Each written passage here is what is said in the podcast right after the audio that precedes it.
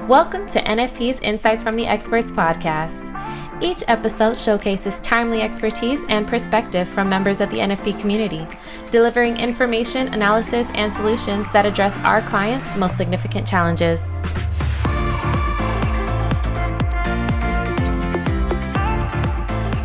Welcome. This is Mark Ryder, Head of Innovation at NFP, and I am super excited to be joined today by Ty Smith, founder and CEO of Vigilance Risk Solutions. Welcome, Ty. Thanks for having me, Mark. How you doing today? I'm hanging in there. I'm trying to navigate this pandemic just like everyone else is. Surely, surely, the days tend to blend together. It is Friday. Uh, we're recording today, and I don't know when everybody will hear in this podcast, but uh, it's always good to know it's Friday and we actually are heading into a weekend. That's right. Um, that being said, uh, the main goal of the innovation series of insights with the experts is to provide a platform for companies that we have sourced through our innovation lab and, and allow the founders to tell their story. So, with that, Ty, why don't we get started a little bit with the uh, Ty Smith story? How about you tell us a little bit your, about yourself before we dig into the company and the deliverable? Yeah, sure. So I was born and raised in East St. Louis, Illinois, on the Illinois side of the Mississippi. A lot of people get confused when I say St. Louis, Illinois, but that's where I was born and raised, and I come from a, a single uh, parent household for the most part. I was the oldest of five, and East St. Louis, if, if you've never been there, isn't uh, the most pleasant place in the world to visit. So when I was 17 years old, graduated from high school and got out of there while the getting was good, uh, joined the United States Navy and spent the next two decades uh, in the Navy, where I spent most of that time as an active duty Navy SEAL prior to retiring back in 2016 and, and founding Vigilance. So started off with very humble beginnings in the Midwest, and that brought me to where I am now. Awesome. Well, in addition to thanking you for uh, joining on this podcast, I want to thank you for your service. Thank you. Uh, do appreciate do appreciate that. How about we dive a little bit into Vigilance Risk? Can you tell us a little bit, a bit about the background of the company, and then, then we'll take a dive a little bit about what you actually do. But if you can give a little bit of the, uh, the history, how you got started, business partners, employees, where you are today, that would be that would be awesome. Sure. So I founded Vigilance Risk Solutions as I was retiring from the Navy back in 2016. So we've been around for almost five years now.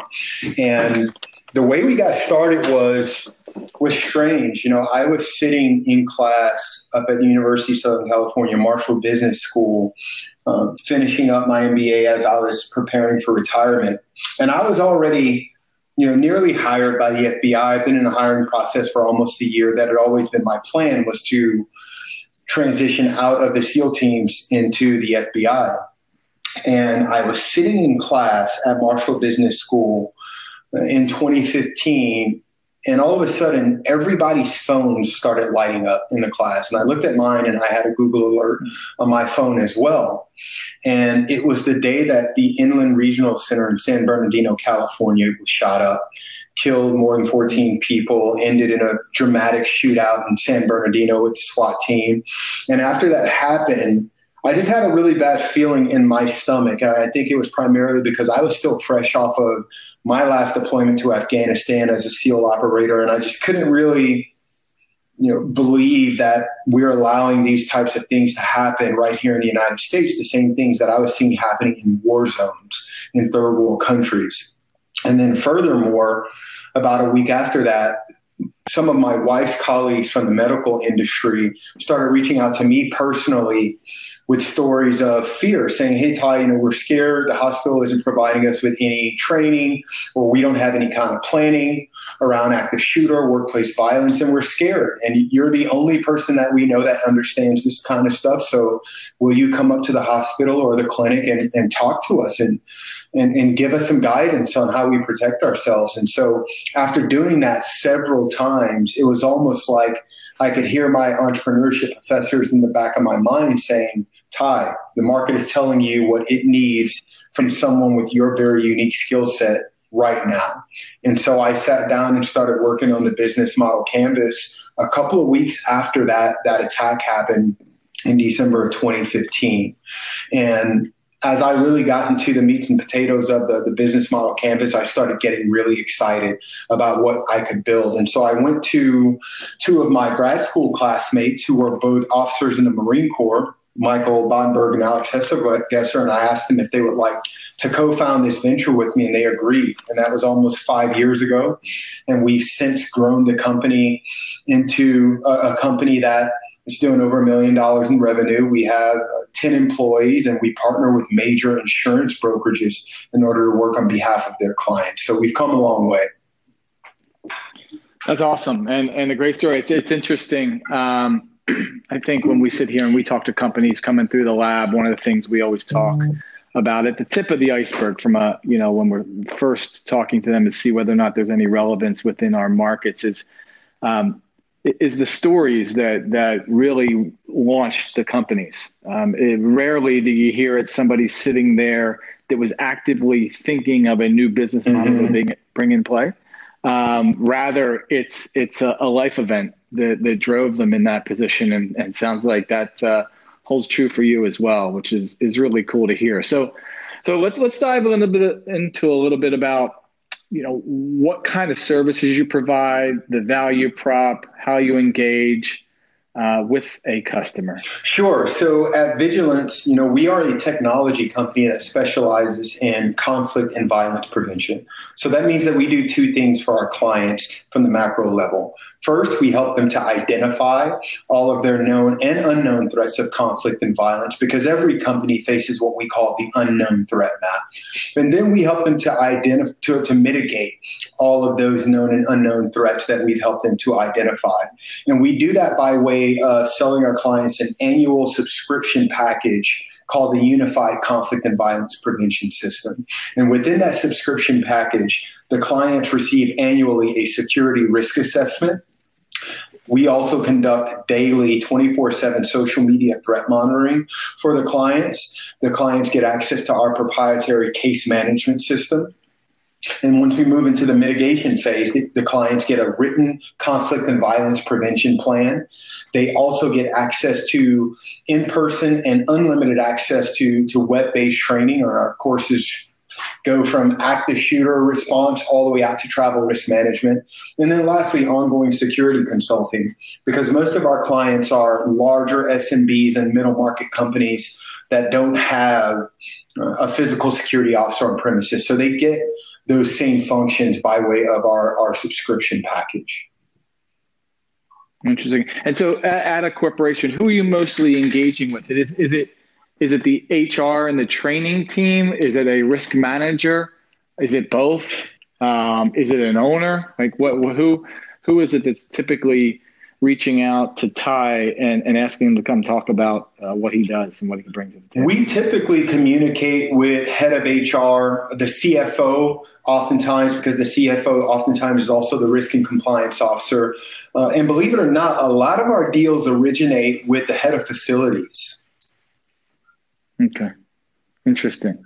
Interesting. I mean, I, I can't help to think, and, and not that everything needs to be directed at uh, COVID uh, slash post COVID, but I know that the conversations that are happening now and the dialogue with employers uh, is very much now focused on to a return to work strategy. Right. And I sit here and I hear uh, where you're engaging, and I have to think that today that you're uh, value prop must be extra relevant. Uh, a lot of uncertainty um, in in in everything that's happening today, and I and I got to believe um, you know that could breed some some conflict. So can you talk a little bit more about? Are you finding more interest? Are you kind of questions are you getting today that you weren't getting before? Um, that you know, as people are out there listening to this, they they think, oh my gosh, I didn't think about that. Mm-hmm. Uh, a lot of what I'm focused on today is how do I test my employees for COVID? Um, and there's all other things to consider, a whole host of other things to consider when you're constructing that return to work strategy. Sure. And I think that it's important to note that you know, we, we have to talk about conflict and violence in the workplace as a whole. You know, this isn't a new problem. This problem has been around for a very long time. And conflict and violence in the workplace has been increasing over the last 10 years and and we're going to see an increase as a result of this pandemic because you already named it. People are stressed out. People are dealing with a lot of fear uncertainty and doubt in the market. People's livelihoods is at stake. We see companies out hosting massive layoffs um, and they have to. They don't. They don't have a choice. They're doing what they have to do in order to keep the business alive, so that someday maybe they can reemploy uh, those people that are being furloughed or that are being laid off. But because they're being put in these positions, it's putting a lot of individuals in very precarious situations as well. And so, even once we get to the point where we can begin to reopen the workplace, there are going to be some really concerning things that, that, that we have to worry about. And some of the interesting trends that we're seeing uh, right now as a result of this pandemic is, you know, we're starting to see a, a lot of people that are, you know, for their own reasons, but you know they're they're holding people personally accountable for covid-19 asian people to be specific we're starting to see an increase in in in people you know being attacked or being discriminated against simply because of their you know because of their ethnicity. Also we've seen a spike in gun sales over the last 30 45 days a big spike in gun sales. And that's really, really worrisome. Not to mention the FBI is letting us in on, on the fact that homegrown terrorists have, have been accelerating their plans to attack right here in our in our country as a result of the pandemic. They want to take advantage of it, uh, believe it or not. So that's something that we have to take into consideration once we start opening up the, the box of reintegration back into the workplace. Because those are all things that are going to be weighing heavily on on employee wellness and, and corporate culture. We have to consider the fact that you know it's not just in the workplace that people are facing these problems but but how how is this affecting our employees when they're at home? The home is becoming the workplace for not just our employees but what about the employers that are employing our spouses? And so now it's the home is becoming a workplace, especially for dual income families, but also the home is becoming the school. And so we're adding in all of these these different stressors into the home. How is that going to spill over into the workplace? So there's a lot of stuff that we, we have to consider when it comes to reopening the workplace and when you talk about conflict and violence in the workplace yeah i mean you rattled off a bunch of things there that, that, that I hadn't been considering, um, at least as it relates to planning a return to work. Um, and I'm sure a lot of people took some some value out of that and took some some rapid fire notes there. Um, you know, the other day when we were chatting, you brought up something that I, that I was really intrigued with uh, about um, yourself and just the military in general and their ability to be more prepared in the world we're living right, right now and, and how you're able to bring that to the table. Could you could elaborate on that maybe for our audience? I, I found it to be really interesting and something I never really thought about, but uh, it was about you know the the unknown and, and, living in the unknown. Right. And if you could give, give me, yeah. Yeah, and, and you and I got into that conversation, I think, because I was I was telling you something that that one of our subject matter experts has said to me last week, and, and he's a former Army Green Beret, so he's got a lot of experience with this. And he said to me that, you know, in some form or another, every human being that's living through the COVID 19 pandemic is going to come out of this with some form of PTSD. And I think he's absolutely right because this pandemic is affecting the way we live. Like I said, it's threatening people's livelihoods, it's threatening our ability to, to feed our families. It's it's heavy. It, it's a lot. And I think that is really, really important that myself as a veteran and other veterans acknowledge the fact that we are in a unique position to lead because this fear, uncertainty, and doubt uh, this this danger that we feel looming over our head at, at, heads at all times right now. Like I said, the threats to our livelihood, the threats to to provide for our families, and just to live and be safe. Military members, we're used to that. I lived that life for two decades. My family lived that life for two decades. You know, it's it's it's almost comical to see the expression on my wife's face when we're watching the news and and we're seeing we're hearing people talk about this because my wife is like, yeah, this is no sweat. I, I, dealt with this while you were in Afghanistan or while you were in some of the other places that you were, not knowing if you were going to come home or how am I going to continue to lead our, our household if you don't come home or something happens to you? How am I going to hold it all together? So, military members and, and military spouses, especially, and, and the families that are holding it together while we're overseas doing what we do on behalf of this nation this isn't new to them. So I think this is a very unique opportunity for veterans and, and veteran families and the spouses of military members to step up and lead because there is a lot of fear, uncertainty, and doubt in the market. But the people that are dealing with it, they don't have to go it alone. There are so many companies out there. In fact, I, I, would challenge people to, to show me one company that doesn't have at least one veteran within that company where they could go to and say, hey, listen, you and your family have, have maybe dealt with something like this before. Can you talk to us about how you got through and some of the things that you and your family put in place in order to deal with the fear, uncertainty, and doubt? Yeah, it's a great, great tip. And, and certainly, again, bringing some thought-provoking ideas to the table here so people you know, can take them back to their place of work as we're all trying to get you know back to work as we right. said before. Um, let's let's pivot a little bit, and you know we're coming up on some time here, so I want to be respectful of your time. Um, I, I, know that workplace violence doesn't discriminate, but and you, you, hit on it a little bit, and and I don't know if you can elaborate or it's it, it is for everybody. Where have you found like employer types? Um, that you've found to be that have engaged your services the most? Is there the ability to bucket them? Have you found that you have a tendency to work or have been engaged by more companies of a certain size in a certain industry, uh, certain mm-hmm. demographics? Uh, can you elaborate on size, that? Size, yes. Industry, no. Uh, and, and I say okay industry no because we are working agnostically across most industries because conflict and violence in the workplace is a human being problem. It's not an industry problem or smb versus large cap public versus private. This is a people problem. So if there are people within your company this problem exists even if you don't know it yet. Now for the most part, we've been engaged by larger SMBs and middle market companies. We have a few outliers that are very, very large companies that we work with, but for the most part, I would say it's been middle market. And I think that, okay. you know, it, it's also of note that most of our, our customers are public companies. And I think that there's something to say about that because public companies have a lot more to worry about than the private companies. The public companies have to worry about protecting stakeholder value.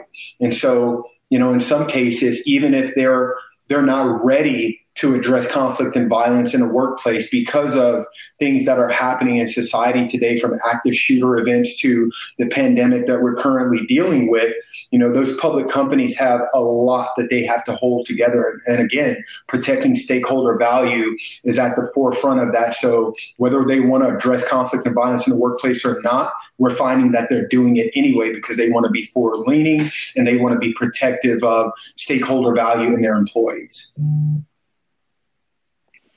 so, so really, when when folks are conducting their own ROI, um, it, it, really extends beyond just the safety, but it really has to go wind up in and kind of touch on reputation of a absolutely and and and how yeah yeah and how long that could be, what the impact could have on a company's right. business outside of potential loss lives, etc. Right. But you know, moving forward, coming. Yeah, and that's a part yeah. of our value that's, to the client is that we protect our clients from litigation, of course physical and psychological harm to mm-hmm. employees, but more importantly, we're protecting our clients' brand and reputation. I mean, think about it.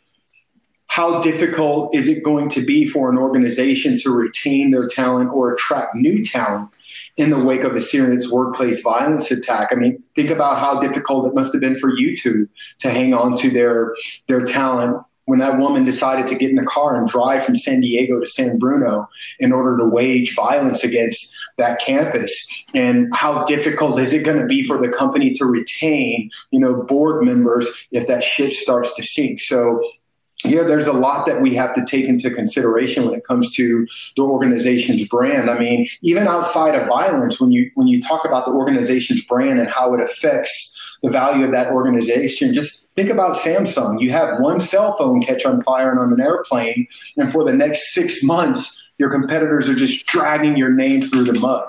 So flip that around and consider it to be a violent event where people lost their lives on company campus. It, it could be a lot to deal with.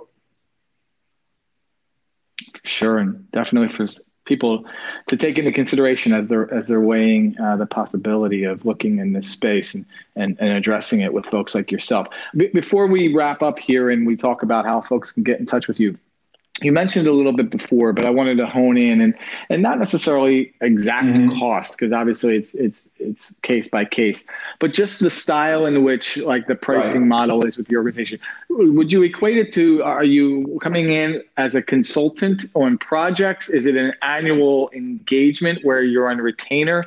What does what does that look like from a construct? It's both. Of course, we prefer to sell the full unified conflict and violence annual subscription to our clients. But if the client absolutely has to buy a la carte, then we'll do that. And we see that companies will say, hey, you know what, we just want to start off with a security risk assessment, and we'll do that. But it oftentimes leads to the client you know, saying, you know what, you were right, we need everything. So, so, so sell us the package. But if they want to buy a la carte, then we'll sell to them a la carte. But when it comes to the unified conflict and violence uh, prevention system, like I said, we work primarily with larger SMBs and middle market companies. And historically, our pricing uh, for the larger SMBs is between 12,000 and 50,000 annually for the package. And then for the middle market companies, we're seeing primarily between 50,000 and 100,000 for the annual subscription package. Gotcha. Great, great. Well, certainly, if anybody wants to get in touch with you directly to talk more specifically about their situation and how they might be able to engage you, well, what would the best way for them to do that? Have an email, a website? How might we be able to get that message out to everybody? Sure. We would love for them to visit our website at www.vigilancerisk.com. That's V I G I L A N C E risk.com. And you can also reach out directly via email at contactvrs at vigilancerisk.com. Well, awesome. And again, uh, I'll go back to thanking you for your service, thanking for you for your time. And uh, hopefully, I know that you're in the midst of potentially rolling out some new solutions, mm-hmm. um, AI driven models. So maybe right. as they get further developed, you might join us again and we can uh, go through a recap of what's new uh, down the line. I'm looking forward to it. Thanks so much for having me on today. I really enjoy speaking with you. Awesome, Ty. Cheers. Have a good one.